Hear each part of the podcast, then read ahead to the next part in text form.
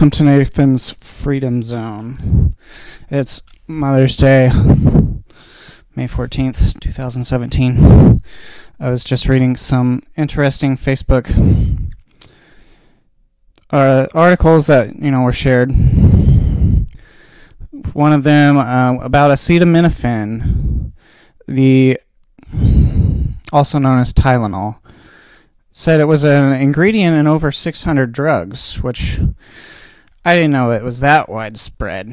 But a very, very common over the counter drug that, from what I understand, does cause liver toxicity pretty easily, too. If you take, you know, just just get the dose a little bit off on that, start to get that liver, liver toxicity. Like uh, if you take it for too long, too many days in a row, you can start to get it, or if you take too much all at once. Another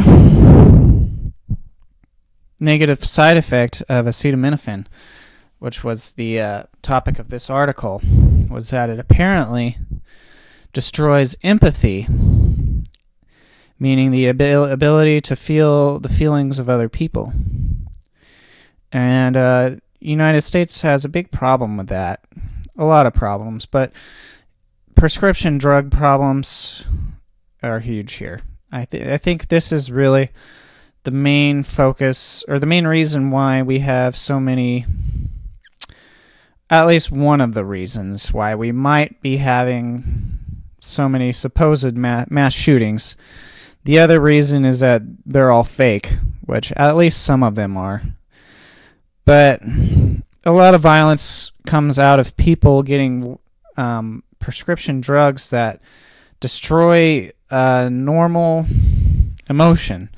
One of those being empathy. I know uh, antidepressants can be really bad about this, which, which um, ironically, some antidepressants cause you to be suicidal. I mean, that sort of defeats the whole stated purpose of an antidepressant, if you ask me. But another thing that the article said about acetaminophen is that it also messes up your ability to feel positive emotions. So yeah, it might take pain away, but it also destroys empathy and positive emotion. So it sounds like what it's really doing is just destroying a person's ability to feel anything.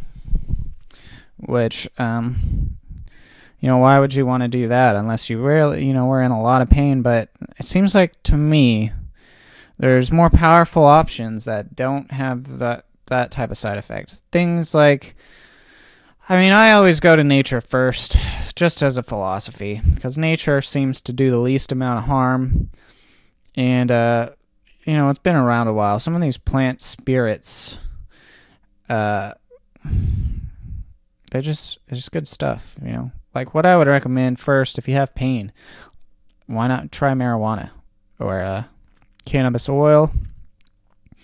You know, edible cannabis. That's where I would go first.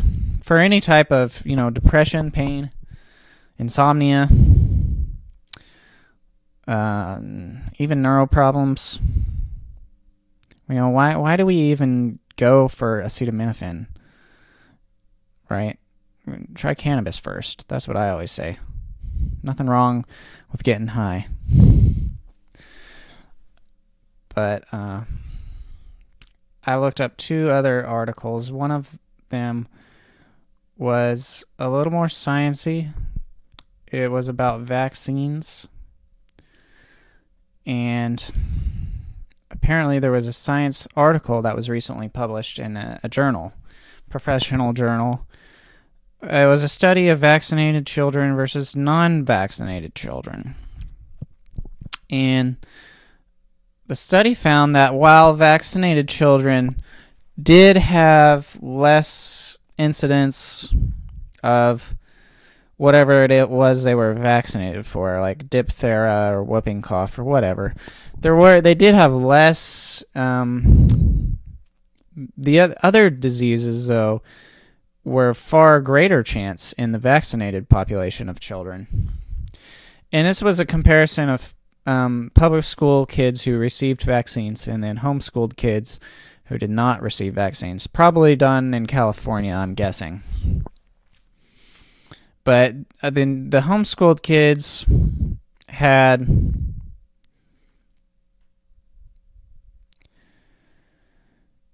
less incidence of all of these other non-related uh, diseases, probably stuff like neurodegenerative disorder and what it sounded like to me. I didn't even hardly read it. That's what I do with Facebook a lot. I, uh, they have so many articles, and I, I find the mobile app, mobile phones, which is where I'm usually on Facebook if I am on. I find mo- mobile phones to be an absolutely horrible platform for re- doing any type of reading. I mean, so what I do with Facebook shares, uh, I usually will maybe, if if it's a short article, I'll read the whole thing. Sometimes uh, I'll read just the introduction. Sometimes I'll just skim it a little bit.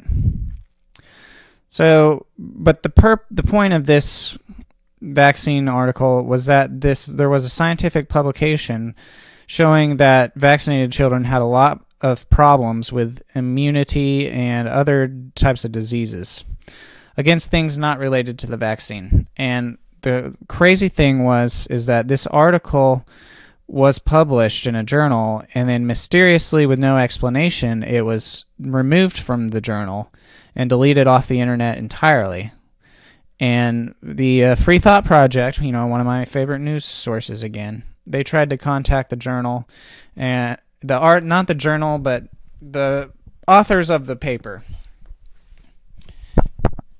They tried to contact them, and what they got back was kind of a, you know, what you would expect. It said, well, our funders have forbidden us from talking about it. Nothing suspicious about that, but, uh,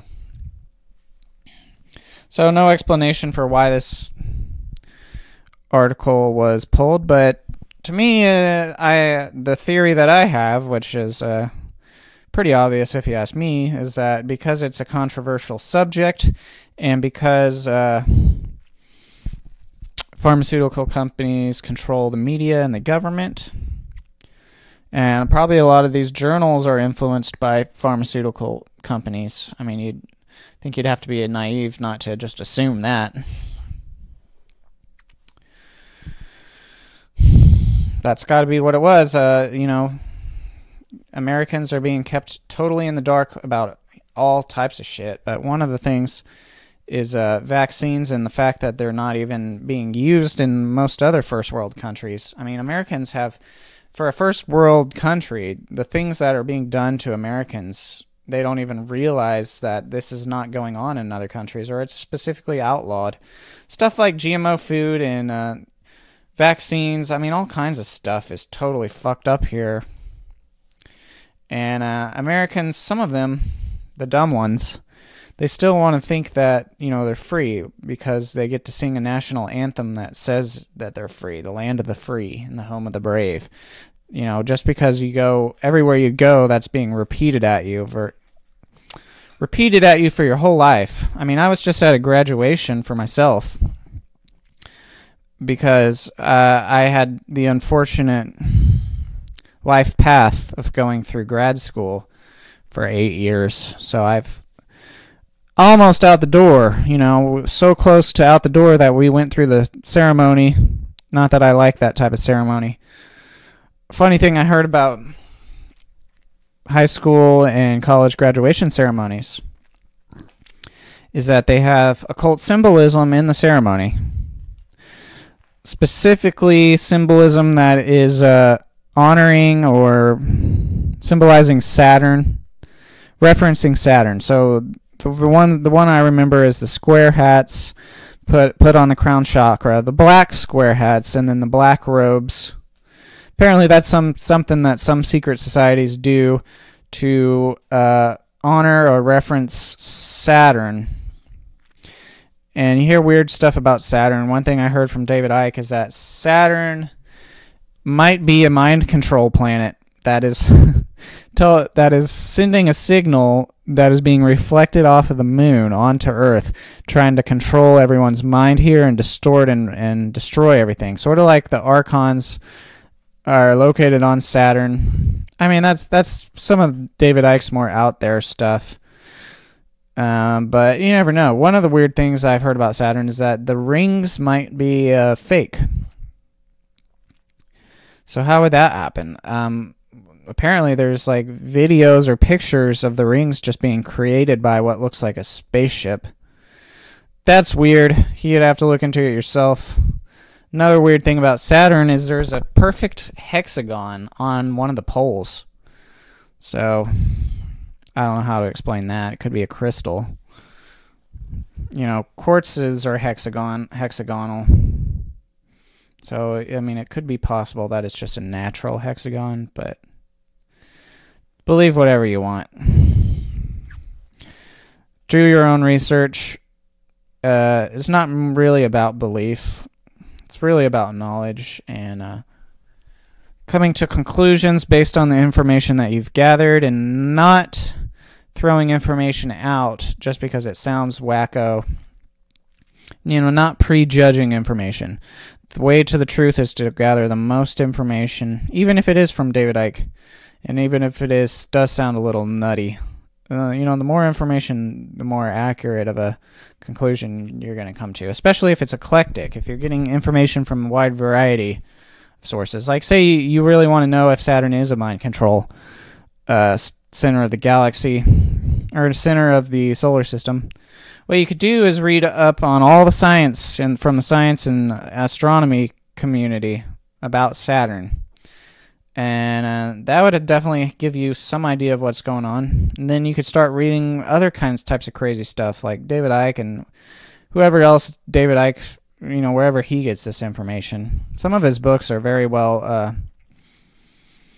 referenced at the end. The one I read that this was in was not really referenced at all, but his older ones are. So he's got a lot of books the one I read was called is it a new or recent one? It was called Phantom Self and How to Find the Real Self. So that was about the delusion of Maya, meaning separation, which is a part of reality, right? Uh, since we're in duality, everything is separate and it's also one at the same time. So you're not to escape Maya just by uh, you know, taking some mushrooms, you might temporarily escape from Maya that way. But as once you come down, you're back in Maya.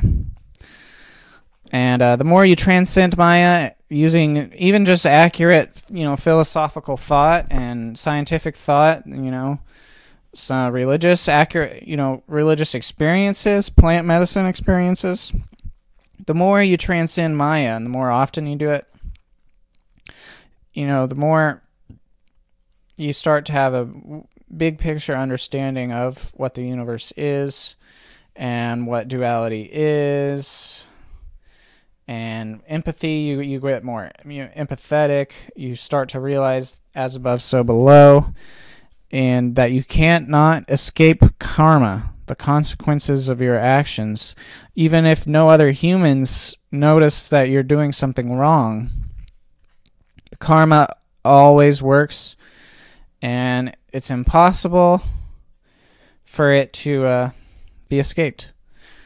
That's just justice, the justice card of the tarot, with the scales symbolizing um, balance.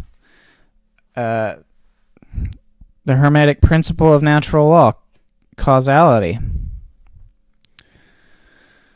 And the thing, the life situation that you're in is a result of cause a, a chain of causes in the past uh, as that were a lot of them were your choices and one of the ultimate causes mentalism principle of natural law is the thoughts that you are harboring and the thoughts that you are dwelling in and the thoughts that you are expressing into the field Believe it or not, they matter.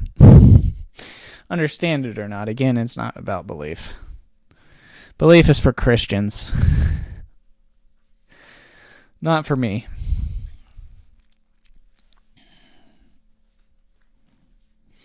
Doing some tarot cards, getting a decent reading so far. But I just came back from a ayahuasca Daime ceremony. Daime is a specific form of ayahuasca that is brewed, fermented actually. So, had a really awesome time at the ceremony. Uh, people don't need to be afraid of psychedelics. Uh, you should just be like Alice in Wonderland and take the plunge, you know. Especially uh, if you're going to be afraid of it your whole life, you're missing out on all types of progress. Like, it's like Neo taking the red pill in the Matrix. You know, you take the sacrament, the red pill, which takes a little bit of courage because you don't know what's going to happen. You really could die. That's part of it, facing death. And sometimes after you take it, when it's too late, you feel you get that you know deadly feeling gnawing at your bones and you're like oh crap where am i going am i going to hell am i going to heaven that can be the start of a bad trip because a lot of people will panic at that point which i've been there that's part of it you panic and you're like oh fuck oh god is this to kill me did i i know i've been saying it's harmless it's time to put your money where your mouth is, find out. that used to happen to me on cannabis. It would happen more often when one of my friends would roll a blunt, you know, with the blunt wrap tobacco.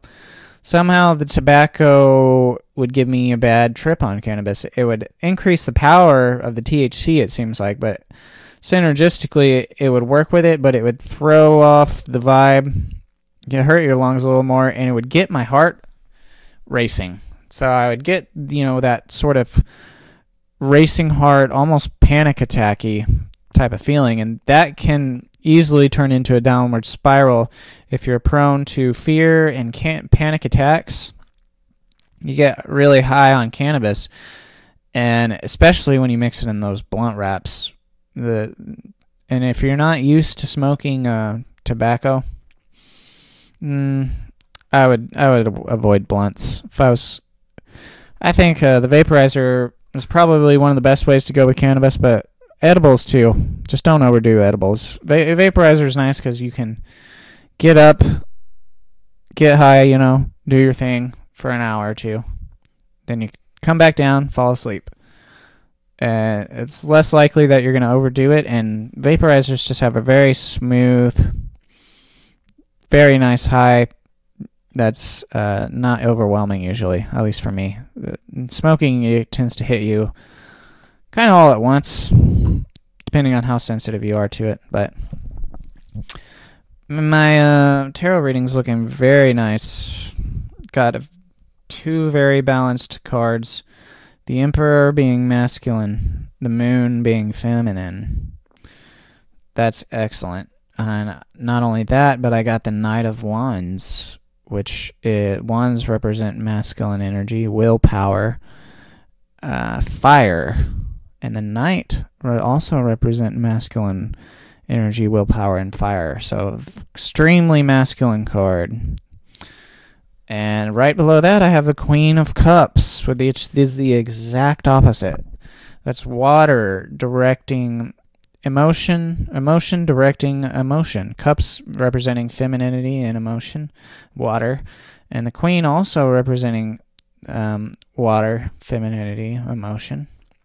So that's balanced perfectly with the knight of wands. Excellent balance overall. Oh i got an upside down. Five of wands which in tarot the five for some reason is a negative card so what we have on this card is a bunch of people fighting with wands. You know, and it looks like a bunch of men who don't understand unity and are stuck in duality. So they're fighting over what? Who? God knows what they're fighting over. Maybe let's turn it back. They're fighting over something. One of them is trying to kill. This guy's got a hateful look on his face. It's weird. But I got it upside down. So that tends to mean the opposite. So I guess I'm at peace now, and uh, my masculinity is not destroying me. which is good, at least internally. Another weird thing though, I did get a four, oh, a six of wands is also upside down. So six, re- the way tarot goes is four is sort of a good card for the lower arcana. Five, everything is off balance, and then six, everything is balanced again.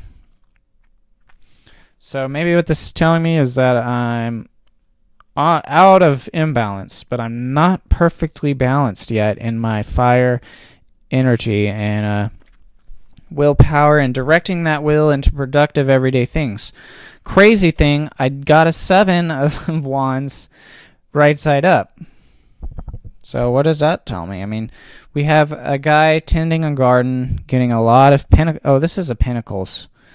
Okay, not not wands. This is pentacles. So a guy here sitting here, successfully tending a garden and getting fruits from a, a big bush. Looks like but the fruits are pentacles. So things going well as long as I keep up the work. But so what this six is telling me upside down is that there is room for improvement as far as staying balanced. You know, I'm not imbalanced with my uh, fire. And I've got a lot of fire going. The Knight of Wands here, a lot of fire, and the Emperor. Um, I think just really directing that into productivity that can be tricky because the temptation with fire is that if your thoughts are not in line with what you're wanting to create, which for most people is prosperity and happiness and union, you know, with the opposite sex. If your thoughts uh, are self hating, or if you have turbulence in your thoughts, meaning you know what people call negativity uh, distraction if you get distracted well, i do have a problem with distraction when it comes to uh, facebook sometimes but not so much in the last day or, t- or three. I've been doing really well. I did what i did you know just today what i did late in the day i got on there for about three three or four minutes maybe. Just did a little bit of scrolling. And I found three really good news articles because I have friends on there who post uh, some really nice, nice stuff. So uh, what did I find out? I found out the vaccine study being uh, mysteriously, you know, disappearing out of a journal, right? And nothing suspicious about that. I found an acetaminophen study, and there was one other one. Maybe it'll come back to me, but what else did I get? I got a nice three of cups right in the center. That's good. Yeah, this is a good reading. So the three of cups is right in the center, and we have th- three uh, young females holding cups, you know, dancing around, holding them above their head. You ask me, that's a good card. Below that, I have a seven of swords. This one is upside down, and what we have here is a guy sneaking away, uh, you know, with a smile on his face, holding some swords, almost like he stole them, and he's proud of his uh, violation and cunning, cunning cunningness. Uh, one thing I looked up, I remember in Michael Tsarion book about this Seven of Swords. I don't remember if it was uh, reversed or positive or the negative aspect, but one thing was uh, adultery. You know, cheating on people, lying, uh, what else? Covering stuff up. So because I got this upside down, what this is saying to me, at least right now, is that I'll have to maybe double check later if I have time, but it seems like I'm on the path in that uh, I am integrous. You know, I haven't had any integrity problems, and I haven't had any. I haven't been cheating natural law even. Like I haven't been. Uh, I've been doing okay, this is cool. So, because I haven't been trying to cheat natural law, and you know, I have been facing temptations this month. The uh, old online porn addiction has uh, reeled reeled its ugly head this month, and uh, the temptations have been uh, pretty powerful, actually. So I got close one day to relapsing. I typed the code words in on Google, but I didn't click any links. Just typed in a code word, which is karma. You don't want to do that because that, uh, even that itself is karma. That'll put you into a parallel dimension.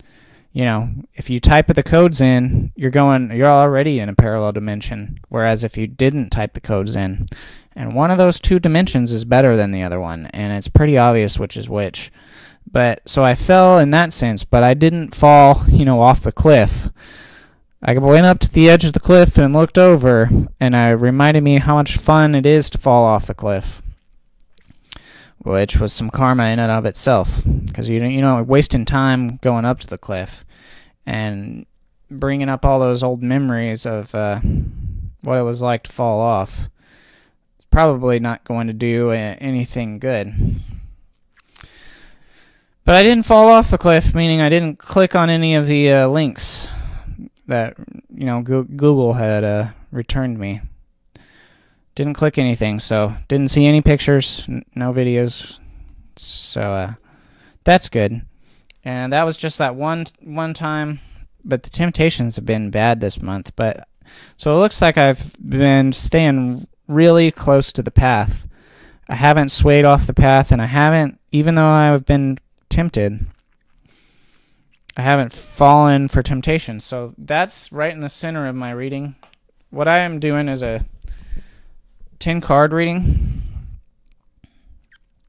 This is a very common spread. We have four cards on the right side going up in a line. At the bottom here, I have a Two of Swords with a guy blindfolded. And there's a moon way off. The way I interpret this card, it looks like a guy is fighting with himself. Because why has he got the blindfold on and the swords in his hand? I mean, I don't know. He could be training. But he's got the swords in his hand and a cross. But so it looks like this is uh this is how I always it looks like the guy sitting in the chair, uh, blindfold on his face, two hands crossed across his chest with swords in each hand, two of swords, and the moon way off in the background. So what this card tells me it, it looks like duality and like I was talking about earlier, Maya, the guy does not have spiritual sight. So that's why he has the blindfold on.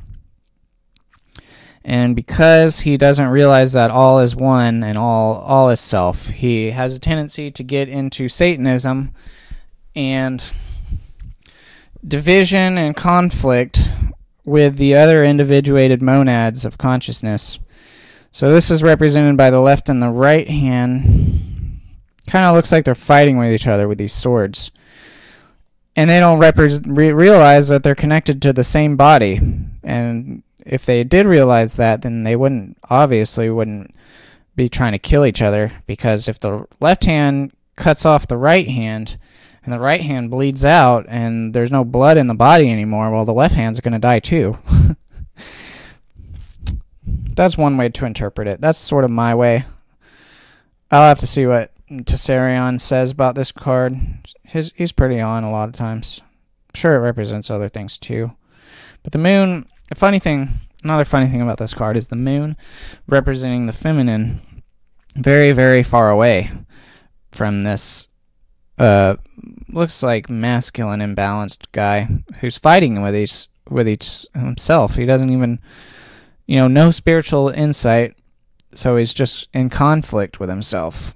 I mean, thinking that the other hand is a different being, not realizing they're just connected and they're sort of mirror images of each other, and they should just leave each other alone, do something productive.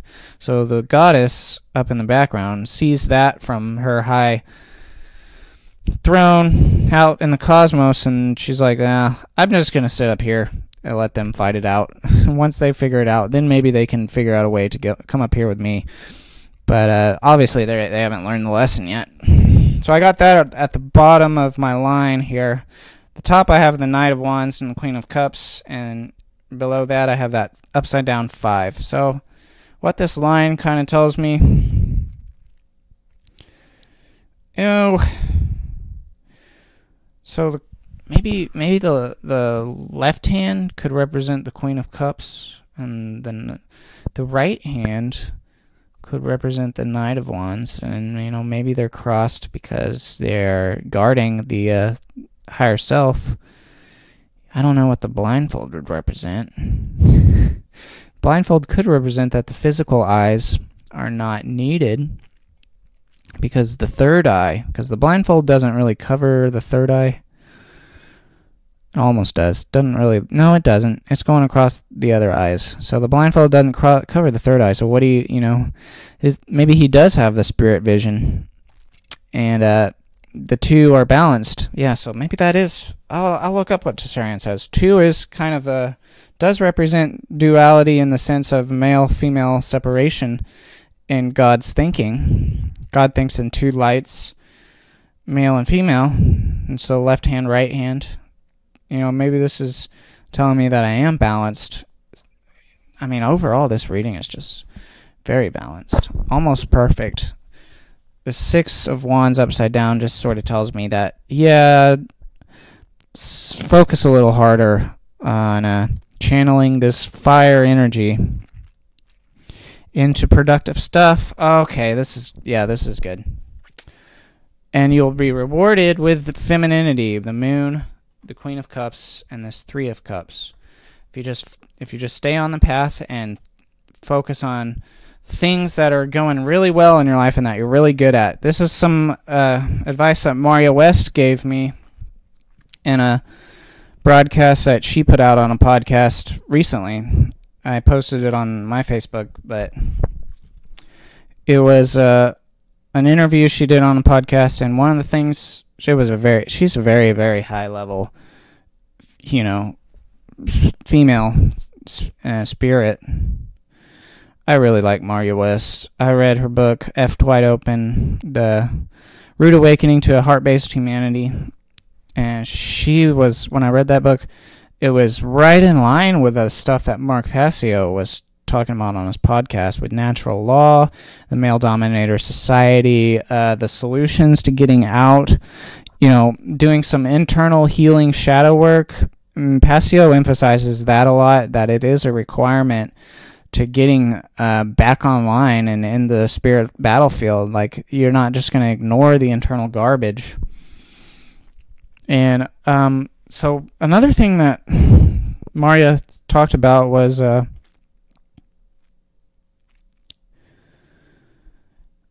uh, New Age deceptions, you know, on this interview, which is something that Mark Passio covers very, very well. And one of the, I think she brought up two New Age deceptions. Yeah, one of them was the New Age deception. It's all good. This is how Mark Passio says it. It's we're we're all one, so it's all good. And Maria was saying that that's just sort of an insult to people who are experiencing negative stuff and painful stuff, or people who have been through painful things and have it in their subconscious still. To say that it's all good sort of implies that you don't need to be doing anything to clear negative emotions. And when Maria encounters a lot of negative emotions or people holding them, because she does work with satanic ritual abuse victims. If you haven't heard of that, this is where a satanic cult who either follows the religion of Satanism, whose main tenets, the main tenets of which are moral relativism, uh, self preservation at all costs, you know, selfishness taken to the extreme of, you know, ego gratification, the lower S self being placed above the higher self. So if your ego, just completely out of control ego,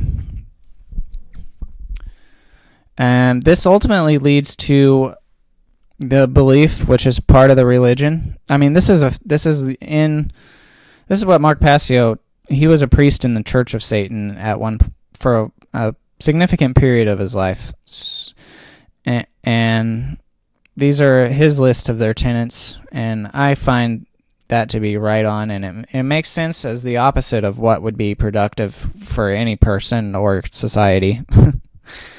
Some sounds like something that uh, you know the demiurge would want everyone to believe in, because this these first two tenets egoic selfishness and self-preservation at all costs mixed with moral relativism meaning what's right for me is what's right. I get to decide what's good. If it makes me feel good and i like it then it is morally right. But there's no such thing as a higher moral standard built into the universe. That's not that's not how it works. I get to be the god who decides what's good and what's bad. It's all based on my opinion very dangerous, very common view.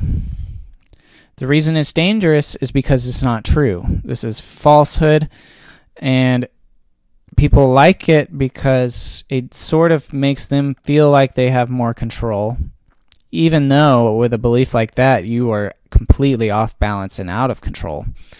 Because being in control requires that you understand, like, it's like Voltaire has a quote Nature to be commanded must first be obeyed.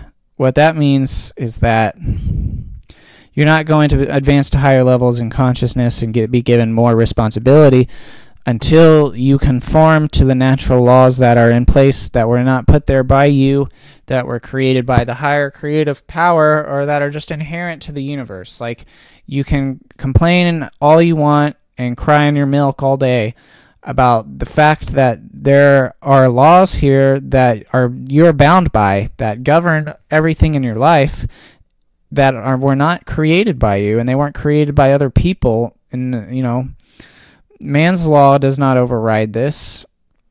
Nothing does. Uh, it cannot be overcome it can only be you can only conform yourself to it and the laws are there not to put us in a prison but for our own growth. Because once you do get in conformity with natural law and in balance with it and under and have an understanding both on a logical level and in a spiritual emotional experiential level which plant medicine is very good for that in the logical level can be expressed in words. I mean, this is what philosophy is all about and doing, you know, the great work. You, you know, part of the great work is in introducing people to plant medicines and catalysts for change and internal development, but uh, another way to catalyze that is to explain to them in a very left-brained, logical. It doesn't even have to be left-brain because you just throw in some uh, appeal to emotion in there, an appeal to empathy, with right brain words like uh, love versus fear, or but you know taking all these approaches to help people uh, come into alignment in their own consciousness the logical level is very important and should not be discounted. And this is one of mark passio's biggest strengths is that he can explain the difference between right and wrong and why it matters in a way that you don't even have to take plant medicine you, it'll transform your consciousness into a person who is actually on the battlefield doing the great work. And I mean, you can see the result just in my my consciousness and voice and uh, the podcasting and stuff that I'm doing, and you know my lack of fear. Uh, I've progressed a lot, and Mark Passio's words just coming through a podcast, that was a big catalyst for change for me. So Mari West does work with satanic ritual abuse victims. Um, synchronistically and almost magically, these people just she just attracted them into her practice of uh, emotional healing. You know, psychotherapy type. You know, body healing like Reichian psychology which Reichian means more like somatic healing, somatic therapy, psychosomatic, that's what it's called. The body mind connection, where you work on the mind and on psychological trauma through body body type stuff. I don't know, she does a lot of type of work. I can't speak for her, but what she said in her podcast is she does come in contact with rich satanic ritual abuse victims. And this is a special type of person. Jay, Jay Parker is uh, an excellent example of an SRA victim, and he's very outspoken about it, which is very heroic. And helping part of what releasing a person's karma is to make it aware to other people because then you can uh, the burden can be shared with many other consciousnesses putting focus on uh, the negativity and the emotion getting it getting what's inside of your soul that is painful out into and helping having it be just heard or even you know having another person look at it and spend some time, you know, just listening to you. Helps transmute that karma because their consciousness and psychology will take on part of that burden and somehow it might be another one of these quantum effects. It it takes the burden off of you and it makes your your karma easier because you just made another person aware of something that is true, something that um, needs to change, and the person receiving it, depending on who they are, may have empathy for you and therefore you know just them feeling that emotion in response to the terrible thing that happened to you sort of makes your consciousness better. That's how i experience it at least. So uh, an sra victim is a person who has been tortured and abused by a satanic cult.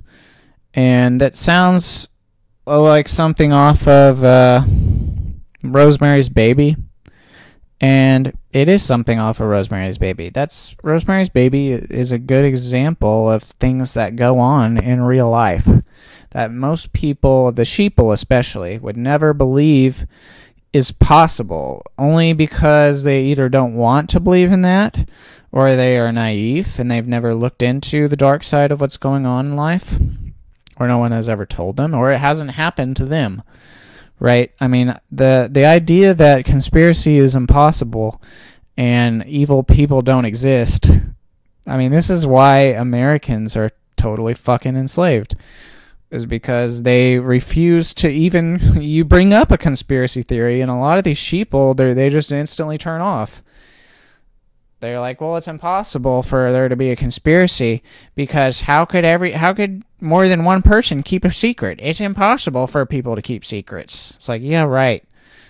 yeah, right. I'm very good at keeping secrets. Me personally, I'm I'm very good at keeping secrets. I mean, I don't have skeletons in my closet like some of these people, but you know, you get into organ you get into a crime crime if you're a psychopath you're going to be good at keeping secrets because it's a requirement to continue functioning. Like someone like John Wayne Gacy had a lot of secrets. You know, he had literal skeletons in his attic and in his basement. You'd think he, he couldn't have possibly kept a secret? I mean, if he was working with another psychopath, you think they, you know, they both couldn't keep secrets? I mean, that, that's ridiculous. You don't understand how crime works. If you think it's impossible for people to keep a secret, I mean, that's just stupid. I mean, it's one of the most common reasons for a person not believing in conspiracy theories. I mean, it's not a matter of belief. A person re- refusing to look at information supporting a conspiracy theory, which most a lot of these, I mean, this same stuff with like the Federal Reserve. I mean, people want to continue to label you a conspiracy kook if you say there's anything wrong with anything going on, and like you you bring up the Federal Reserve, and then they'll just blow you off. Like this is you know documented history that we're all fucking slaves to the government and the, and international bankers. Like if you don't think that that's happening, then you're a fucking moron. Basically, it you can call me a conspiracy nut all fucking day, but that's just the words of a coward. Somebody, uh, you know, it's like David Icke says, why should a lion care what a sheep thinks of him, right? So, so an SRA victim. The crazy thing about these cults is, uh, you hear weird, weird shit. Like they might have breeders, women who uh, are their specific purpose is to bring souls into this world that are there to be programmed and abused for from birth So you get into Fritz Springmeier's work. I met him at Free Your Mind multiple times. He apparently has a very big book called Bloodlines of the Illuminati that I don't know is apparently about who these people are specifically, name, probably naming names, you know, tracing their bloodlines. I haven't read the book, but he has another book which I read a little bit of, and it matched with a lot of the stuff Jay Parker talks about, and it matched with the stuff Cathy O'Brien talks about. Cathy O'Brien is a MK Ultra victim, which is very similar and overlapping with SRA because they use a lot of the same methods. And for a lot of MK Ultra victims, there is an occult, satanic, uh, religious type. You know, it comes into their programming from what I've heard. But Fritz Springmeier's book is called uh, "How to Create a Perfect Mind Control Slave" or something, something like that the the Illuminati formula is what he called it. And I read part of that book, and it was just going over all the torture programming they do with you know electroshock, uh, keeping people in cages, uh, building their trust for you know uh, the early stages, and then turning everything on its head. How to how to fragment their consciousness into multiple personalities. Like uh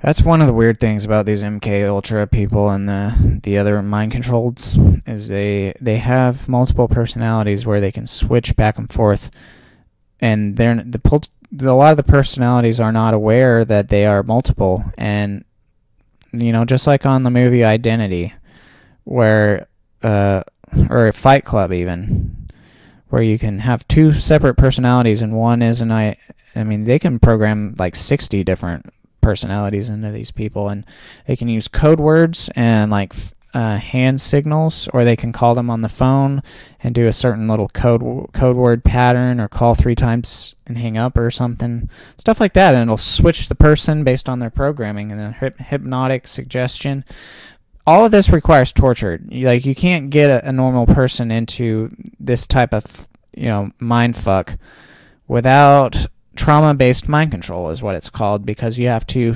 physically traumatize them to the point where they disassociate from their body. Their consciousness leaves their body as a defense mechanism.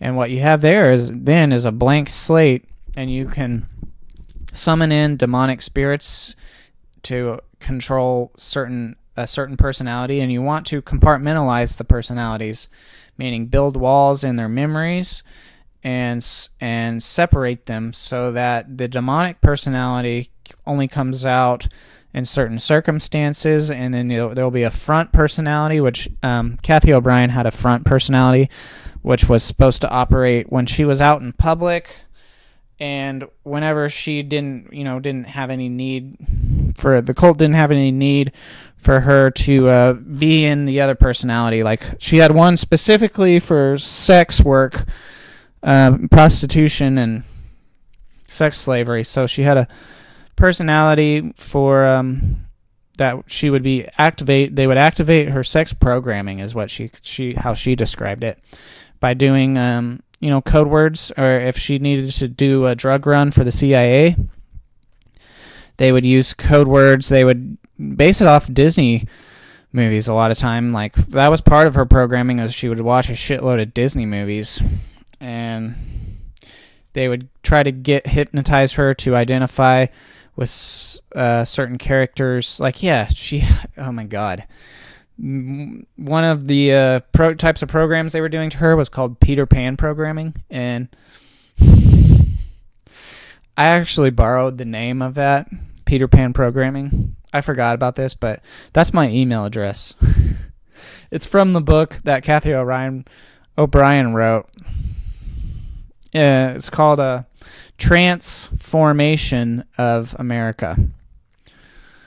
So she describes the Peter Pan programming, which is where they get her to identify, probably with Tinkerbell, I think it was.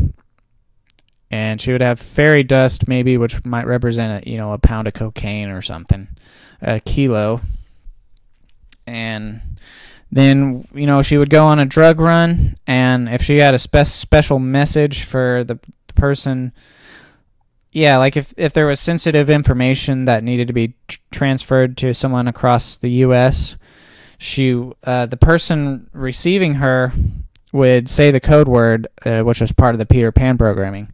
Like you know say something about tinkerbell and then all of a sudden her personality would switch and she would have no memory her normal personality would have no memory and no way to, to tap into what this one was going to talk about, which was uh, drug, you know, drug, whatever the guy needed to know. Probably something to do with either drugs or murders or, uh, you know, CIA spooky stuff and then they so that she would transfer the message over and then they would switch her back. And a lot of times what they would do in the process of this is before they would do that they would activate her sex programming and um, get some head or something before switching her over into uh, the mode where she would uh, deliver the message.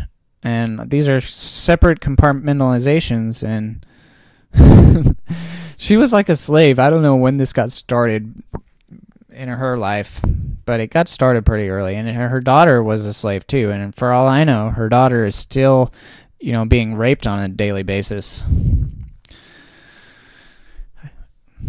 One of the weirdest things about Cathy O'Brien is that uh, she says Hillary Clinton at one point um, raped and maybe tortured her and for some, I think it had something to do with Hillary Clinton and Bill Clinton wanting to get her branded, like burnt her vagina, so that she would have a uh, a witch's face on her vagina, like um, a nose with a hat. And the craziest thing is, is that you can look up a YouTube video. It's on YouTube, and you will see like a picture of her vagina, and sure enough, there's a goddamn witch on it. There's a scar on there that looks like a witch. So it, that sort of validates her story because, I mean, you'd have to be. I just I believe Cathy O'Brien. You you have to do your own research, right? You here's what uh, a sheeple would do. You go you go into something like this. First of all, you would never ever make it as far down that rabbit hole as I just took you, because the sheeple well, instantly their defense egoic defense mechanisms will come up and they will try to blow you off. But what they would do is say that Cathy O'Brien's making the whole thing up. Um, she's obviously insane. Uh, she did too many drugs. You know, whatever happened to her, it was she's just a liar. She wants attention. These these are these are standard sheeple egoic defense mechanisms that come up over and over again. No matter what you try to talk to them about, they will go back to these one liners like, oh, she's just a nutter. I don't need to look into any of her information. Is like that that's that's the mistake they're making. Like they're judging her as a nutter. And then because uh, that can't possibly be true, there can't possibly be something evil going on. Therefore, I don't need to look into any of her information. Uh, you know, she wrote this long book explaining everything, and it's even got photo evidence of all of the court documents and a lot of the hearings. And like uh, a guy rescued her, and they went to court a bunch of times, and they got her in and out of psychotherapy. And there's a bunch of documentation along that goes along with her story, and it's all photocopied in the book Trance Formation of America.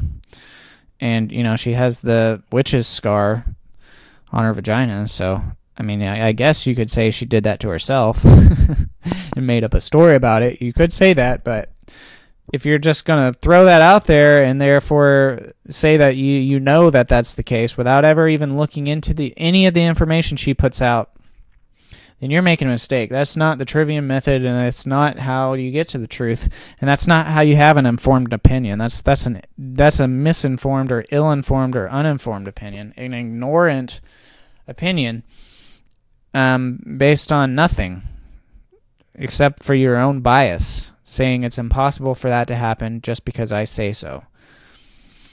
And one other thing that'll help verify Cathy O'Brien's story is the fact that there's, you know, hundreds and hundreds of the exact same stories from all different types of people. Like Jay Parker, you have to you have to take his information into your consciousness, meaning look at his presentations and listen to his podcasts. Like episode, I, I think it's eight, 17 or sixteen, one of those teen late late teens on What on Earth is Happening by Mark Passio has Jay Parker on the show as a guest going by the codename Neo. That was his first public appearance, and he talks about specifically the type of programming and torture that he went through.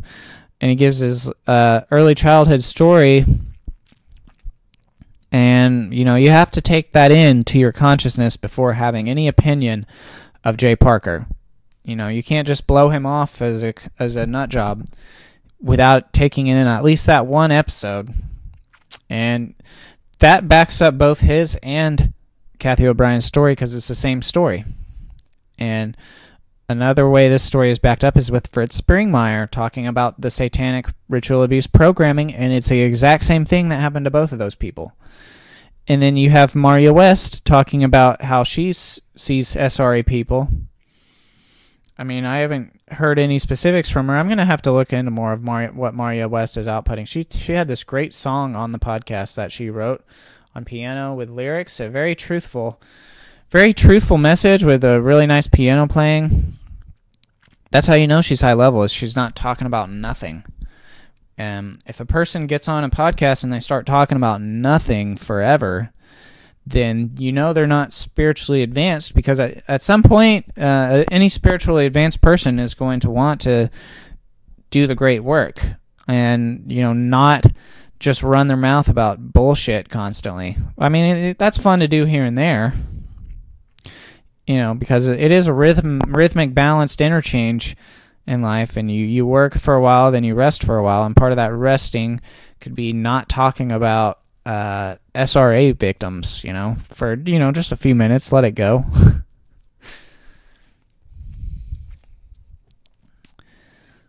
but so one of my Maria West's best advice that I got from this interview with her was that First of all, uh, it's all good is uh, not good advice, but at the same time, she said if you're wanting to overcome difficulties in your life, like things that are not going well, you know, you have to acknowledge that there are things not going ideal in your life. For me, my schoolwork was a big one, huge um, karma I got from getting down the wrong path of enslavement. Uh, I learned the hard way on that, and uh, still paying the price. Almost completely done with it. You know, almost under the the master's thumbs, out from under the master's thumbs. But her advice for overcoming negative things in your life was to put energy and attention, meaning focus, on the things that you're doing very well. And she was saying if you do that, the other stuff will have a tendency to take care of itself. So for me, what this means is because I I have problems. I've I had I've had problems with girls and with you know uh, dating and being outgoing and friendly and my energy and the karma I got with the online porn and everything. In order to come overcome that, one one thing I can do is forget about that, um, you know, until the time is right to actually do something. But in the meantime, focus on putting energy into things that I'm doing right. Like the podcast is going well. Um, these tarot cards are, are going well. The music playing is going really well. If if you heard my song I did uh, at the beginning of this podcast, I had been working on that song for two or three years. Really good. It's a Baby Mozart song written by like a you know six year old. There's a there's a violin part that goes with it too. Excellent song, but I've been working on that three years. I had one little mistake in there, maybe two. But uh, get doing pretty well on that. So just put energy into that. Put an energy into my orgonite making. It's going really well. I started with uh, some.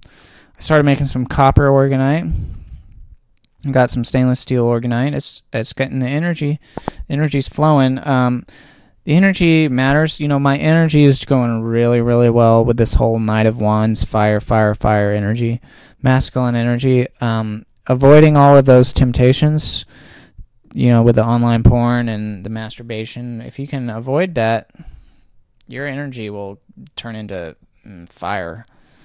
So energy matters. My energy is pretty high right now. It's been a week of building up a masculine charge, and uh, it makes the podcast better. And it makes me more grounded. Makes me more focused, especially if I'm not lose being distracted all day with Facebook.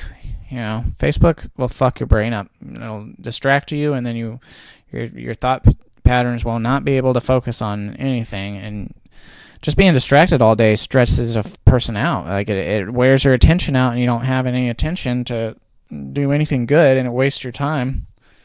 So getting off of that is good. But you know what else am I doing? I've got a really really nice energy setup here. Um, I'm actually surrounded by a circle of orgonite. And orgonite is an energy uh, device I don't know if I've really gone over what it is on this podcast, but you mix resin, uh, plasticky liquid plastic that hardens. You add it, you have to add a catalyst in, and the, the resin will harden into a rock hard uh, thing. That's usually it's clear. You can see right through it. But with orgonite, you want a lot of heavy metals mixed into the resin, and the smaller the metal particles are, the better. So if you can get it down to the nano level I mean, you would have some pretty goddamn powerful orgonite, from what I understand. I'm not quite at the nano level because it does get a bit dangerous once you get to the three or four microns. Then it starts to be the the metals can go right through your skin into your bloodstream, and that's liver toxic and shit like that. You know, so uh, I keep it above the three or four micron level so far. I've got some nice stainless steel powder, and I got in some uh, copper powder, which is pretty expensive. I got sphere sized copper, so it's like mi- microscopic balls, round balls of copper. You have to pay extra for the round balls, but I thought that it would give it a better energy. So I'll have to do a comparison maybe after I run out of this stuff. It was kind of tricky pouring the sphere sized balls because they, they had a tendency to sink to the bottom of the resin, maybe because the spheres are less resistant than an irregular, angular, sharp type of shape, which is the stainless steel is angular. You can get angular, irregular copper too, but that's going really well. So me, you know, what orgonite does is when you get all of those microscopic metals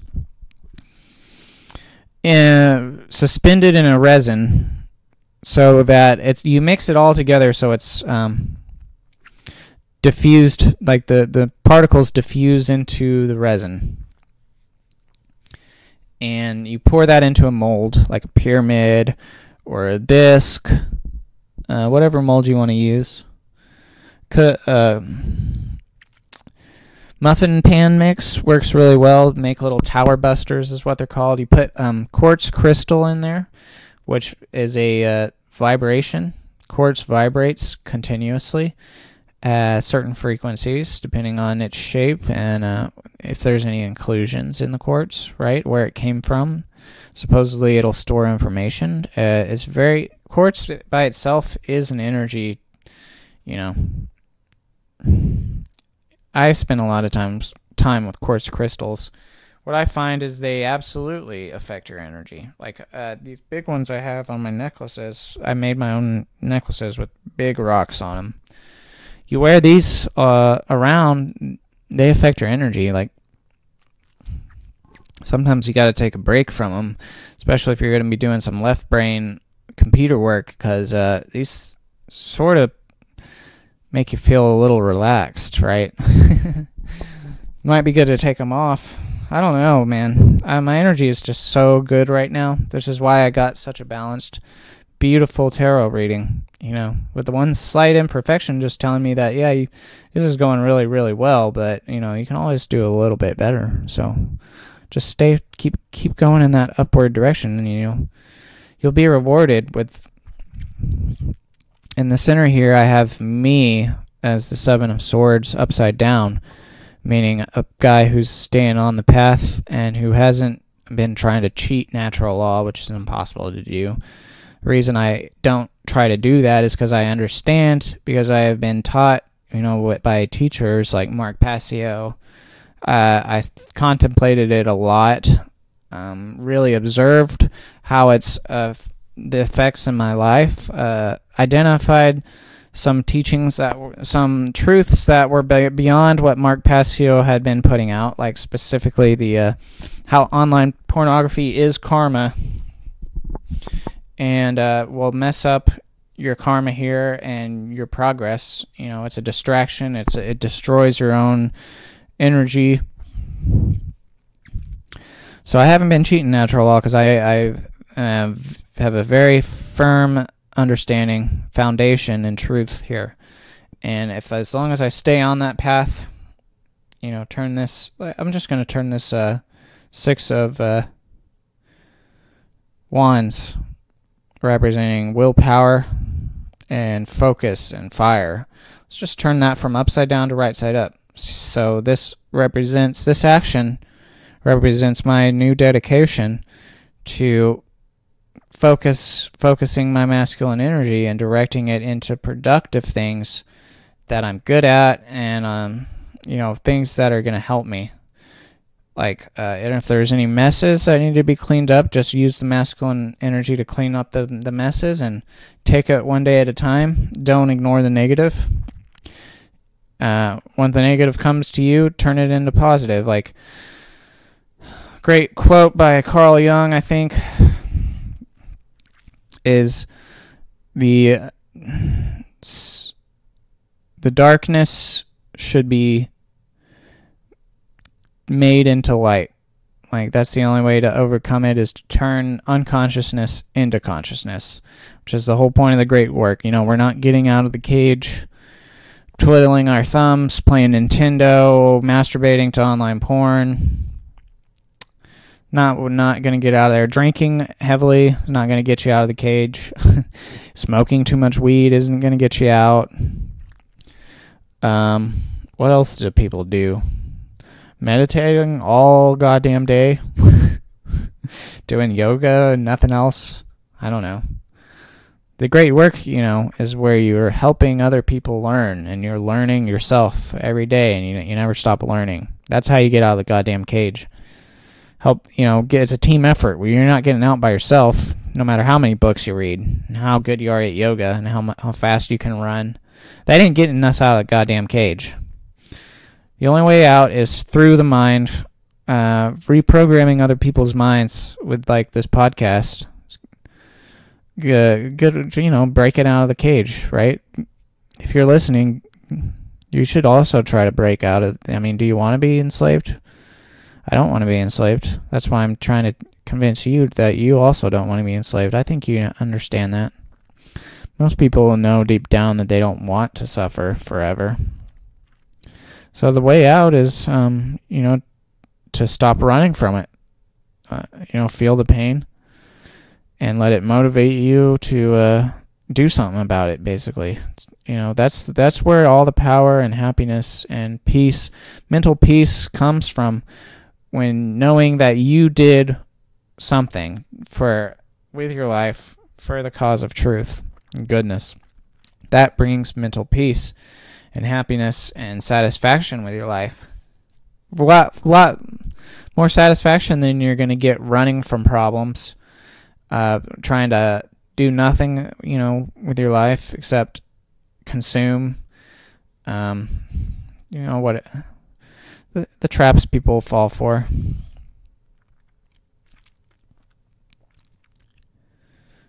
You know, you'll you'll be gifted. So so yeah, I'm I'm the ups, upside down seven, the guy who's on the path, hasn't been cheating. You know, re- really focused. And the reward that I'm gonna get is this three of cups, sitting right on top of the seven of swords. What? So we have three, you know, nice looking uh, females holding holding cups very abundant. Yeah, I think three females in your life is can be pretty nice.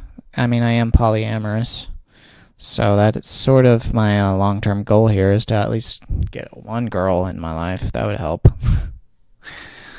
but uh, three, yeah, three's three, three's looking pretty good. So that's sitting right on top of me in the center here. So what this is telling me is uh, I'm on the right path. Everything's looking awesome and balanced.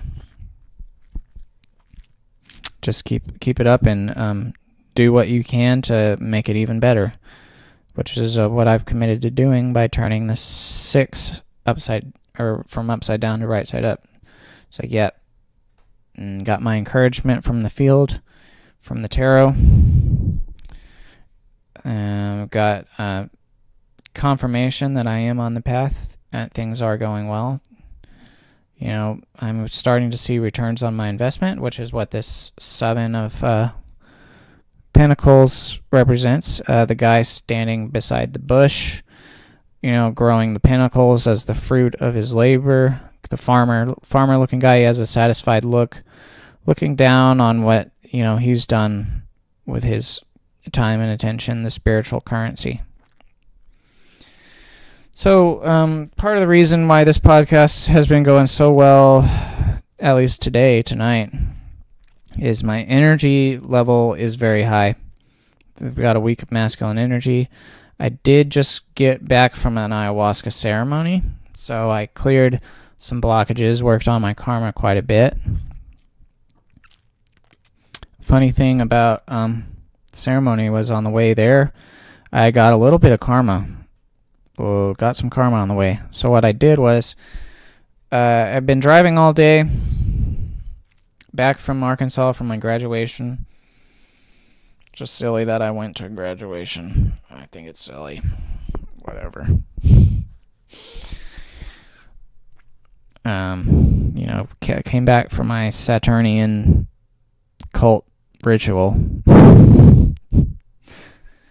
And uh, I've been driving all day. I did a few errands here in Springfield. You know, got some goodies, some uh, goodies. We'll just leave it. At, yeah, we'll leave it at that. Got some goodies. Did a couple errands. Uh, headed off to the ceremony for some more goodies. and uh, I was getting kind of antsy, ready to be there. I'm excited about uh, the traveling I was going to do spiritually and my consciousness. Last time I had a ceremony, it felt like I traveled a thousand miles, a thousand years worth. I mean, that's that's understating it. It's how it felt. I made a thousand years of spiritual growth in one night. Time before this time, my energy was pretty high that time. I had the ayahuasca. I recently learned is a feminine spirit, and it has a reaction with my masculine energy, fire energy. When I bring it, it has a orgasmic sort of explosive, uh, pleasurable reaction that typically for me lasts between. It's only happened three times, but 20 minutes, 30 minutes, and an hour of just uh, orgasm. You know, I mean, I I tend to laugh a lot and roll around a little bit on the ground when that's happening, so that's that's nice but uh, didn't happen this time. My energy level, although I had a week of masculine energy, I think I've sort of increased my uh, or orgasmic potential here by through conditioning and staying on the path and avoiding uh, masturbation or online porn or stuff like that. So I read a Wilhelm Reich book. It's called The Function of the Orgasm, and one of the things I learned from that book is that biological um, life acts sort of as a membrane with a surface tension, sort of like a balloon, where you blow it up and then it'll release all the tension, and it's like a rhythm. So the the release is where the tension is discharged. And the weird thing about a uh, biological membrane with this tension is that on the surface there is an electric potential in biological uh, membranous sacs, like a bladder, for example. That's how that word he used is uh, we're all bladders that fill with fluid and then you know build up a charge until there's too much pressure and too much electric potential. See, this is different than say a balloon because a balloon is non-organic and non-biological, and what Reich um, was able to discover is that for biological membranes as the tension and the charge builds up, first of all, like there is a charge, an electrical charge and current and potential on either side of a biological membrane. And that's not there for mechanical membranes like a balloon. But for a bladder, um, somehow as the pressure builds, there, there's an electric charge on either side of the membrane. Like a cell would be a good example of this. Um, inside of the cell, you have a certain uh, charge or pH, and then on the outside, you know, the charge can be different, and there's a potential there, and that's controlled by things on the membrane that regulate that charge and make sure that the in- internal cell contents are stable and at the right levels for bi- biological processes to happen. And they do that by pumping out electrolytes and pumping out tiny little charged particles. To uh, they have little machines that float around on the surface of the cell, and the cell is like a 3D ball surrounded by this membrane of lipid bilayer with two two fat, you know, bilayer of fats that um, separate the water and the inside from the water on the outside. And then there's these little machines floating around this fatty lipid bilayer that uh, are able to pump ions in and out between the cell, and they can close. And you know certain receptors that are attached to these um, machines, if they are hit with a signal molecule from the outside or the inside of the cell, they can cause that machine to open the pore and then the discharge will happen um, spontaneously, like by diffusion. So the cell will discharge based on certain signals, and the electrical potential between the inside of the cell and the outside will neutralize. And once that process is done with, then the pore will close, and uh, the potential will you know the potential will, and the charge will start building again after being discharged. That's just an example. I mean, cells do work that way, but you know, as above, so below. The the human sexual system works that way too, which is weird. Like, so I think by my conditioning, I've able to strengthen the the uh, sort of like the membranous bladder of whatever my energy system can hold more masculine energy now, and it'll take it a while to fill it up like I the, the first week, although it was difficult, you know, avoiding masturbation for the first week.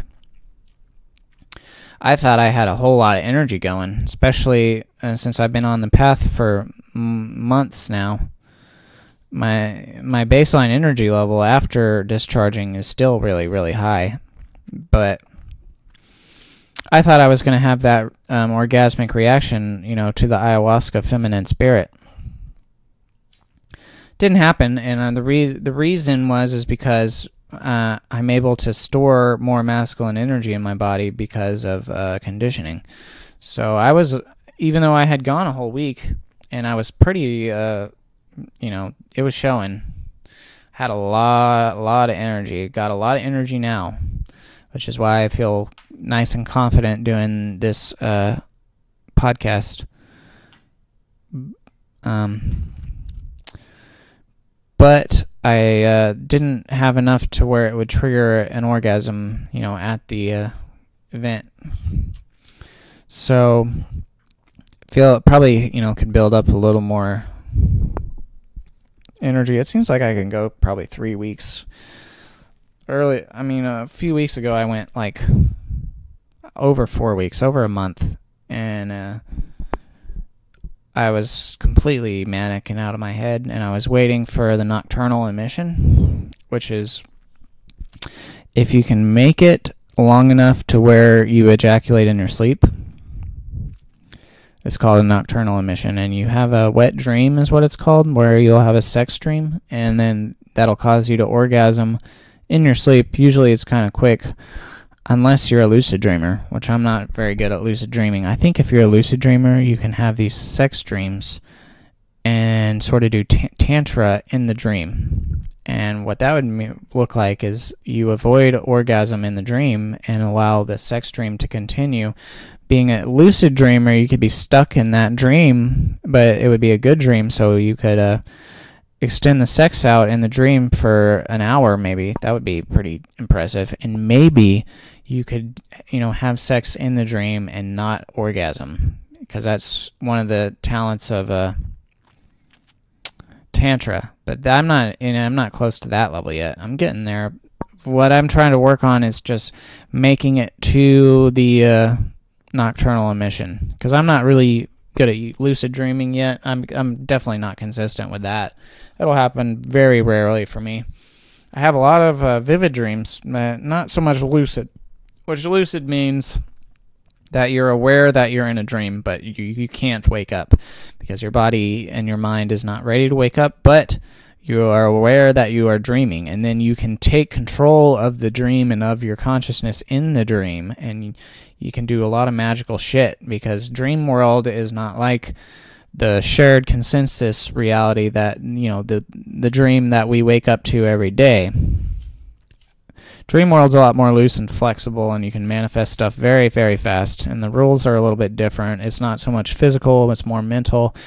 Uh, no reason why this dream that we're in right now can't be more like that, except for karma, uh, shared collective karma, not just an individual's karma. And this is why it's so important to do the second half of the great work, is by helping bring other people's consciousness up to where your level is. You can be um, you know the rules that uh, are govern that are limiting people's um, the limitations people have on psychic abilities can be overcome once very quickly once we all get online. We can overcome a lot of this stuff that's holding us back like cell towers is a good example. Um, those interfere with people's biology and they they limit our ability know, with stuff like fluoride in the water and calcifying the pineal gland, if that's what it really what it does.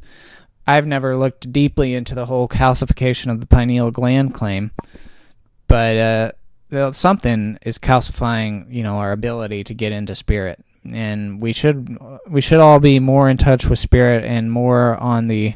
I mean, I'm in spirit right now. I uh, having come off the ceremony last night, I'm a little more in the zone right now, and um, so I'm, I'm I can see in the spirit realm right now what it's looking like is a black space with little stars everywhere, and then I see it behind my what I'm seeing with my physical eyes, which is very nice view in here right now. Actually, physically, I've got my tarot cards laid out. Excellent tarot reading. I got a candle going. Um, I like these nice candles made out of I think palm wax. Kind of cheap. Definitely cheaper than honeybee candles. That's just ridiculous. The energy would be nice, but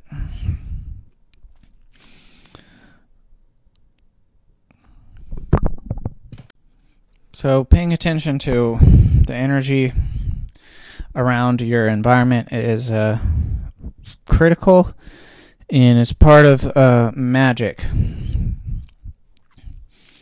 and you know because we are in a mental dream world things are magical here. The uh, silly free thinker type i mean that's the label they're using for themselves which is a fucking joke. The the people the group called the free thinkers that tends to be left brain imbalanced um, skeptical believers in the some of the worst religions in the world, like money, authority, you know, the science cult that uh, claims to be a, another authority, but not even not even staying up to date on you know the most recent uh, breakthroughs in quantum physics and psychological like psi psi research meaning psychic abilities, uh, paranormal research. that's sort of off limits for these free thinkers. At least some of them. It's the ones I've met. They don't want anything to do with anything that's other other than their box that they're in, which is usually atheist, you know, liberal. Atheist liberal is is a and then going by the name free thinker. I, give me a fucking break.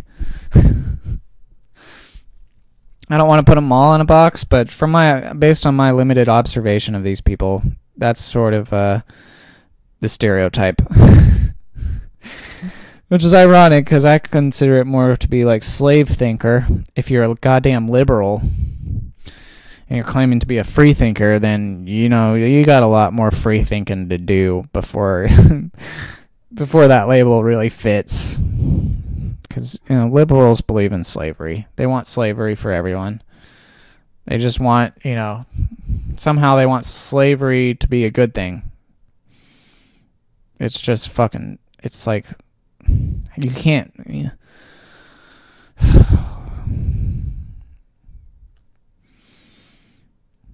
there was a funny book that my dad had.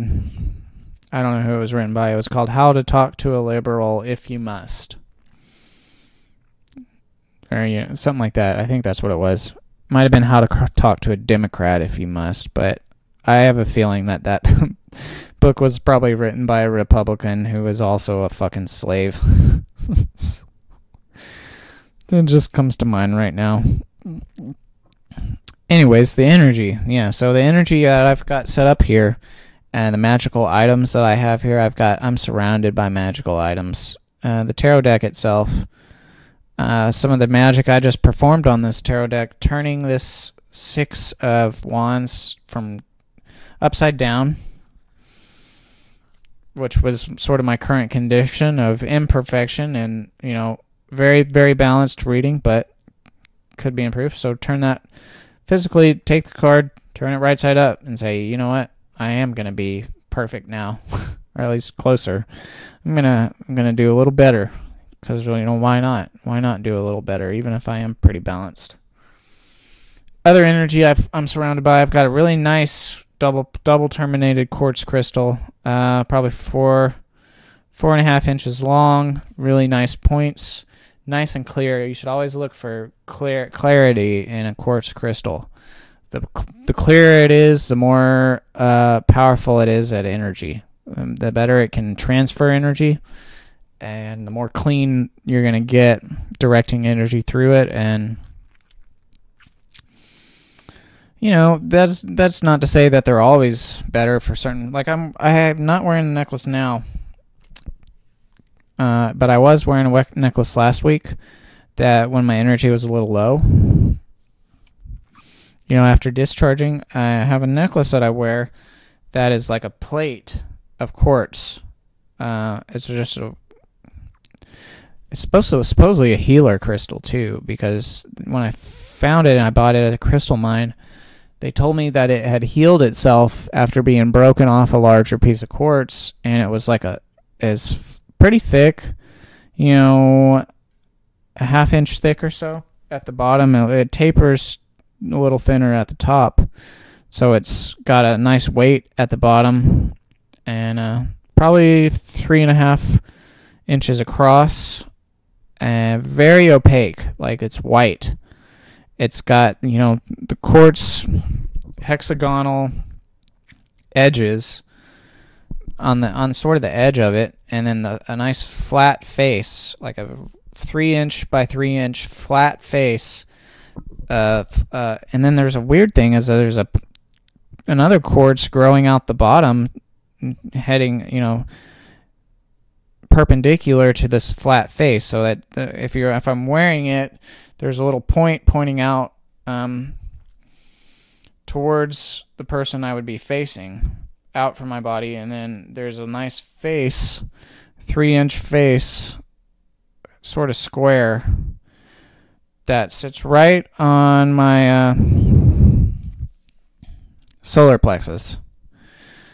So it guards that area very well, and the healing energy that was supposed to be in this one sits right there. And I had an injury at one point there because some somebody who was close to me, kinda at the time, I was in a band with these, um, you know, this one in particular was immature, I think is what it was. Just a dumbass.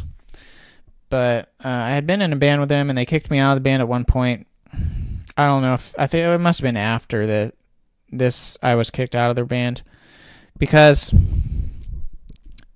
they had scheduled a show at some bar, and then like I I canceled because two weeks ahead of time I canceled because I remembered I had to do you know a trip with my school or something. I had to go on a, these dumbass school uh, conferences, science conferences for you know people in school. They make all this science people do these dumb. They're dumb. I always find them to be unhelpful. You know, I don't learn much at these science conferences. It's not like the Free Your Mind conference where it's really fun and the topics they talk about are relevant. this is just something they make people do in school and you know nobody I never really had a lot of fun at these conferences. I had a little bit. It was a little fun. Better than uh, sitting in the classroom.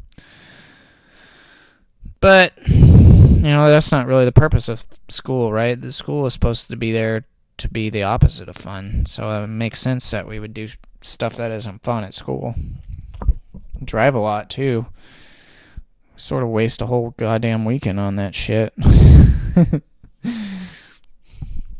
but uh so I'm surrounded now by orgonite, magical devices.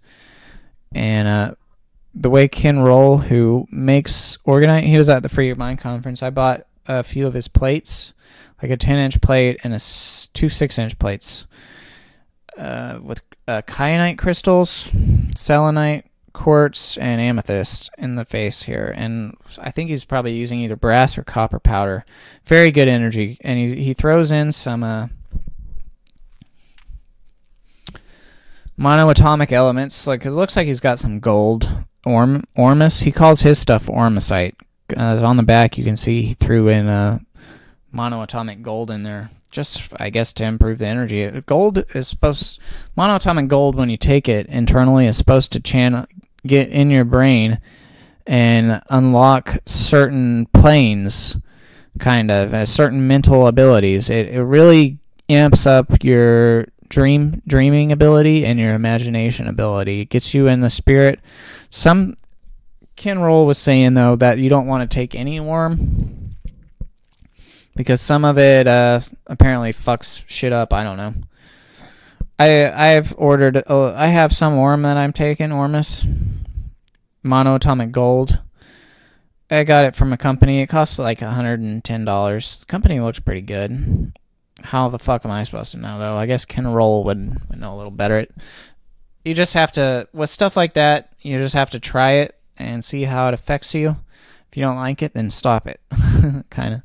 So I like it. It's it's working out fine. No no red flags or anything. Look out for red flags.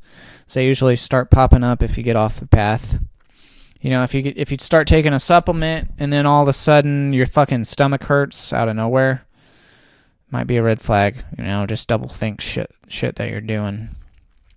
But so what Ken Roll says about these orgonites is that they generate a quantum type of energy called scalar energy is what he says. And scalar energy is like light rays, but they travel faster than the speed of light, almost like they're instantaneous. And uh, the weird, weird fucking thing about this is if you are in spirit,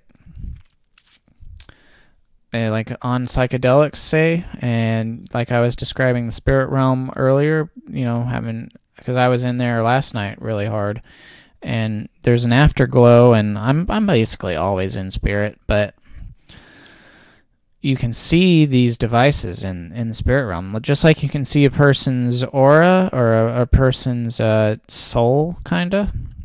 If you if you uh, look with your third eye, you can see in there they're there in in the space with you. You can see their aura and the colors that are associated with their soul and the way that that's expressing because everyone sort of looks different in spirit. I was I was looking at people last night, uh, but the fucking weird thing about the orgonite is is that these light rays, this um, scalar energy. You get in the spirit, you can see this stuff with your third eye. And it's there, it's always there. It's like a it's like a flashlight that's always turned on. So like right now I'm looking at a piece with my third eye and what I see when I see this piece is a lot of energy on once on the top of the piece. It's sort of like almost conical, but um, like you took a cone and then cut the top off of it. Just you know, the mold I used kind of looked like that, rounded and and you know not sharp at the top or anything, but. Uh, the reason why there's energy sort of collected at the top of this um, orgonite piece where which would be the bottom of the mold when I was pouring it, is because uh, the copper has a tendency, I think, to sink to the bottom, being round, and the quartz crystals are heavier than this than the uh, resin. So a lot of the stuff sank, and some of it floated. Like the uh, shungite I used, I think, has a tendency to float towards the top. So some of the being more heavy metals and, and quartz at the bottom of this thing, and some amethyst too. And there might even be a moldavite in here, which moldavite is very powerful if you get in the third eye. That's another thing that I've been carrying around with me to help my energy. I got a I invested in a nice piece of moldavite, uh, about 20, 20 something grams, um, maybe an inch across, uh, kind of square shaped uh, maybe a half inch thick, a little more, a little less than a half inch. Really nice piece. Uh, I just been carrying it around, and I feel this energy field coming off of this thing is got to be two feet um, in diameter. Got to be. I feel it. Um, I think it even has its own consciousness, which is kind of crazy.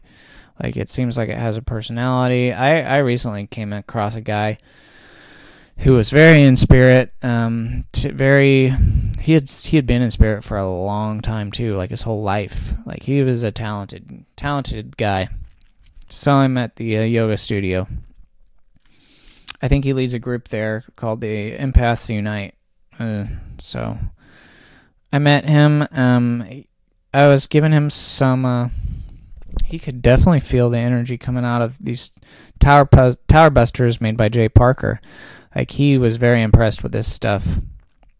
So uh, that sort of confirmed, you know, that I'm not just imagining it. I've I've confirmed it with a lot of people. It works. So what what one of the powers that it can do though, being a flashlight into the spirit realm, you can put a piece right on your skin and you can use it if you're in tune with your third eye to see more detail in that area on your skin and to see it easier with your third eye. Sounds kind of crazy, but these light beams coming off of these pieces allow you to uh, view the spirit realm easier. So, another thing these things do is they're energy vortexes or vortices. And what that means is they have a field that they generate, an energy field. And the field is a tor- toroidal field, like a torus, which a torus is um, one of the fundamental shapes in the universe. Everything sort of acts like a torus. Like this moldavite probably has a toroidal field. It seems that, that it does. The sun has a toroidal field, and what it looks like is uh, like a donut, where and it can be directional. Like let's say the at the poles of a ball you know you might eh, um, have energy sucking in towards the center and then maybe shooting energy out the middle. Or you know and having little circles of energy going. Like the energy comes in to the torus and then it circulates and maybe shoots out the bottom and then circulates back up the top. Stuff like that. So these orgonite pieces they generate toroidal fields and like the disks the disks being the shape of like a galaxy um, they are creating two-dimensional planes with these scalar waves. So like i'm basically since i have three disks here on the floor I'm basically sitting on a uh, field of energy. You know, I'm because because I'm sitting on the floor and I've got these disks radiating energy into a two-dimensional plane even with what I'm sitting on. I'm basically sitting on a big surface of uh, scalar energy, which is really neat. then I've got a uh, dodecahedron I made out of orgone which radiates in all directions, and it's got multiple torus fields, kind of that this thing puts out. It looks like, I mean, this thing is, it's weird. It's like a star. A ball would be a really cool shape, but I don't know how to do that. With I don't think there's any ball molds. There might be. And uh, I got a nice magic wand here that a guy at Free Your Mind conference made. Ross Ben, he was a pre- presenter. He made it while I was there, getting the energy of the conference in it. Um, and it's got a it's got a tensor circuit on the edge of the wand. So he his design is really really amazing. I I don't know where he learned this, but it's awesome. So he's got a copper pipe, you know, um, maybe an inch thick copper pipe, a little less than that. I don't know, with copper fittings on either end. You know, like you could connect two of these pipes or something. And inside these fittings, copper fittings.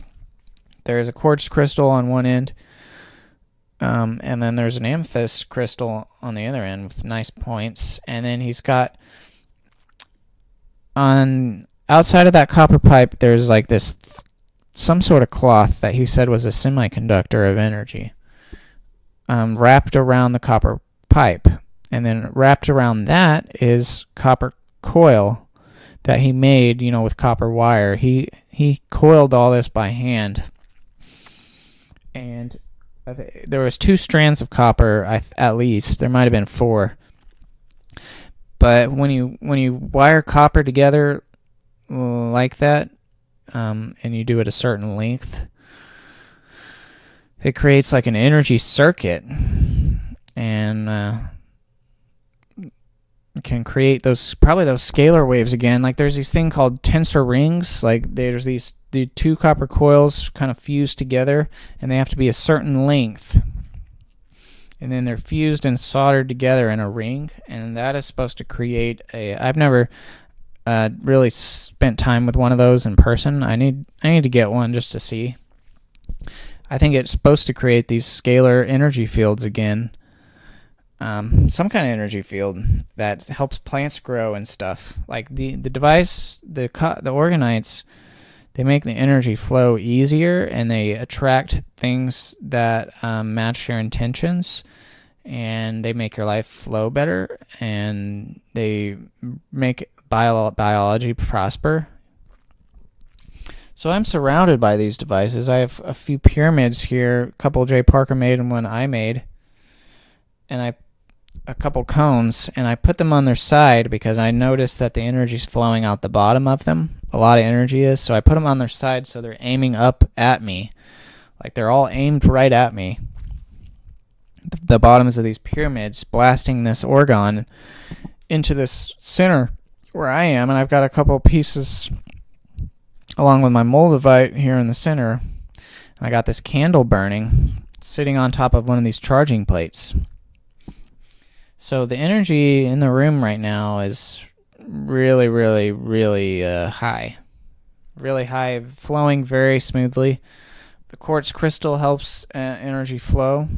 So I, I, you know, grip onto that. I got my mic in one hand uh, with the moldavite actually, and on the other hand I have a really that double pointed quartz all this stuff has magical effect and energetic effect and the fact that i'm sitting in a big ring of orgone energy sitting on a plane of orgone you know with a star here some uh, tower busters there. This this it, it's affecting the podcast. Like these are all quantum effects and uh, you might not be able to measure it scientifically but what I hear about orgone is you can measure the effects of it scientifically. And I, I even started some of my own sprouting experiments.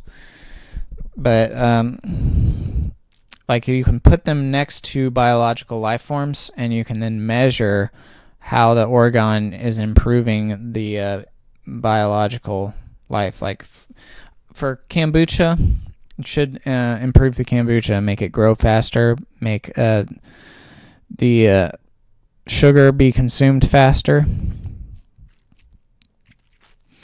I I saw about a 20 to 30 percent improvement on uh, the speed of sprouting. Like I did a I did a little bit of experimentation there. I haven't um, statistically confirmed it yet, but uh, I'll probably do finish that at some point.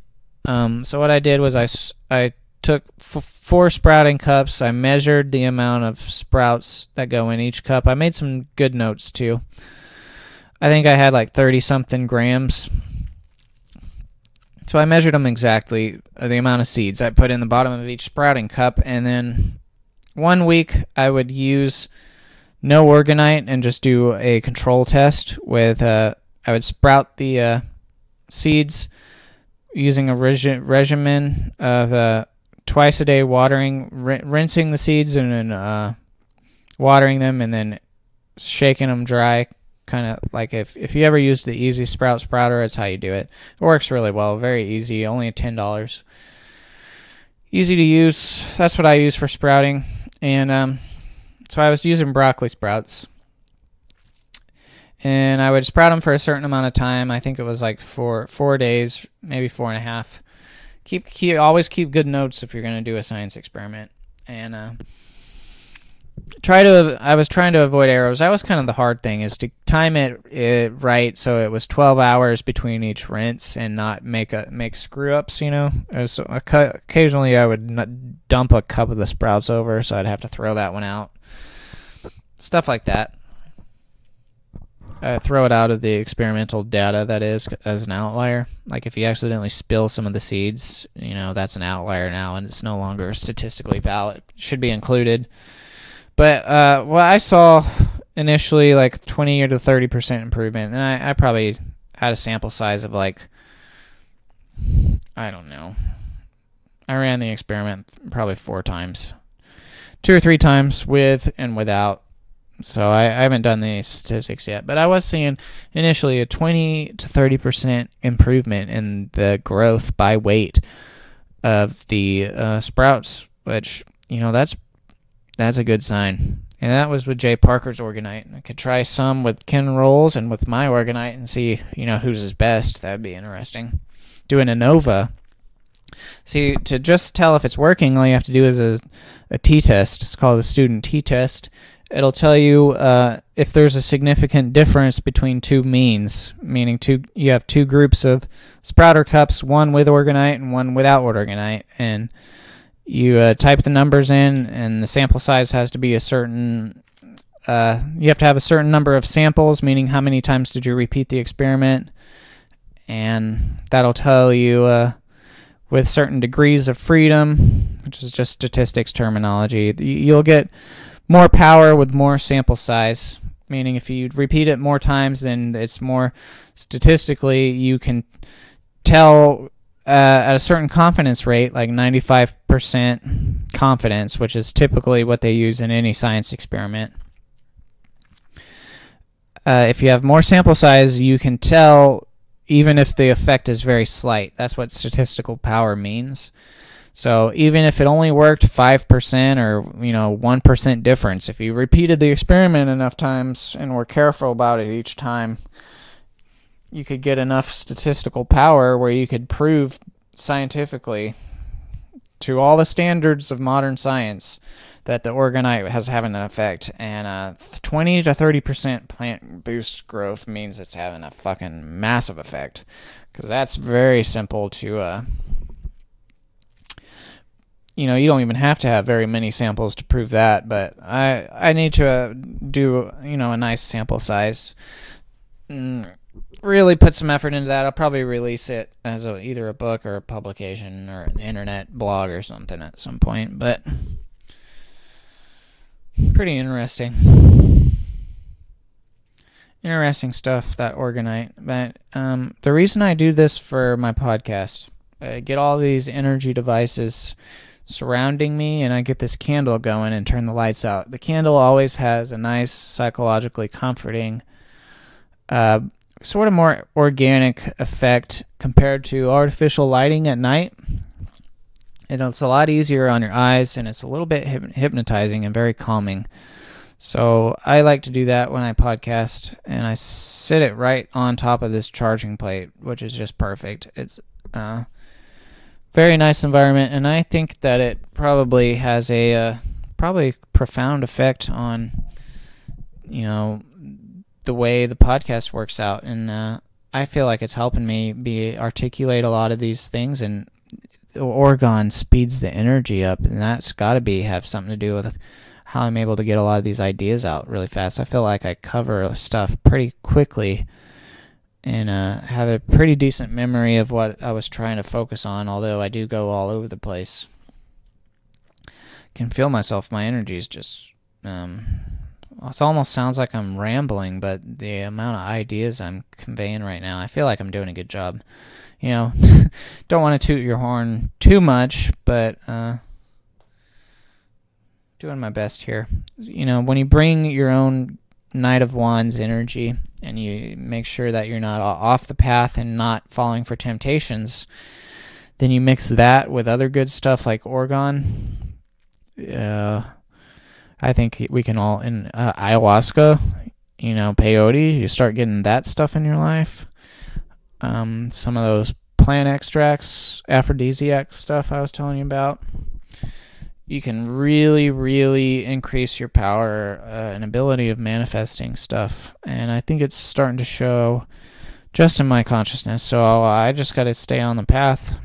And uh, I've sort of got a good idea of where I'm going and keep, you know, keep my mind open to uh, find fine tunings and adjustments that need to be made. And um, like I said, turning that six from upside down to right side up of wands so that my energy is being put into things that are you know I need to be putting it into and not wasted you know with distractions like Facebook god knows what else.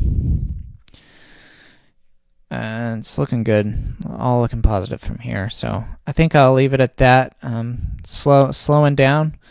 I got some other stuff that needs to be manifested and some uh, sleep that I need a little. Probably try to sleep. I sleep with these orgone charging plates, you know, to create that two dimensional field of orgone. About it, it's about a. They're about an an inch thick almost, uh, inch thick, two dimensional field, not field but a plane of of scalar light energy, faster than light energy that helps uh, energy flow smoother and it helps the crazy thing about orgone is it helps you sleep better. You know, you sleep a lot better with orgone, and part of it might be the uh, neutralizing and and bioprotecting you from EMF radiation. That's just one aspect of it. The other aspect is the way it speeds the energy up. It makes you sleep harder and you dream harder, you dream longer and it's almost like you don't even need as much sleep to feel good, which is totally awesome. I think everybody needs some of that. So I sleep right next to the, you know, two six inch plates and a 10 inch plate, and uh, the effects are amazing. I used to sleep. I have Jay Parker's pyramids in my room too, and I used to sleep with those right next to me. Blast them, turn them on their sides, and have the energy blast right into your back. That feels really good or uh, put two pyramids um, on their sides and then put your head right between them. That's nice. a million possibilities. So, thanks for listening. Keep up the great work.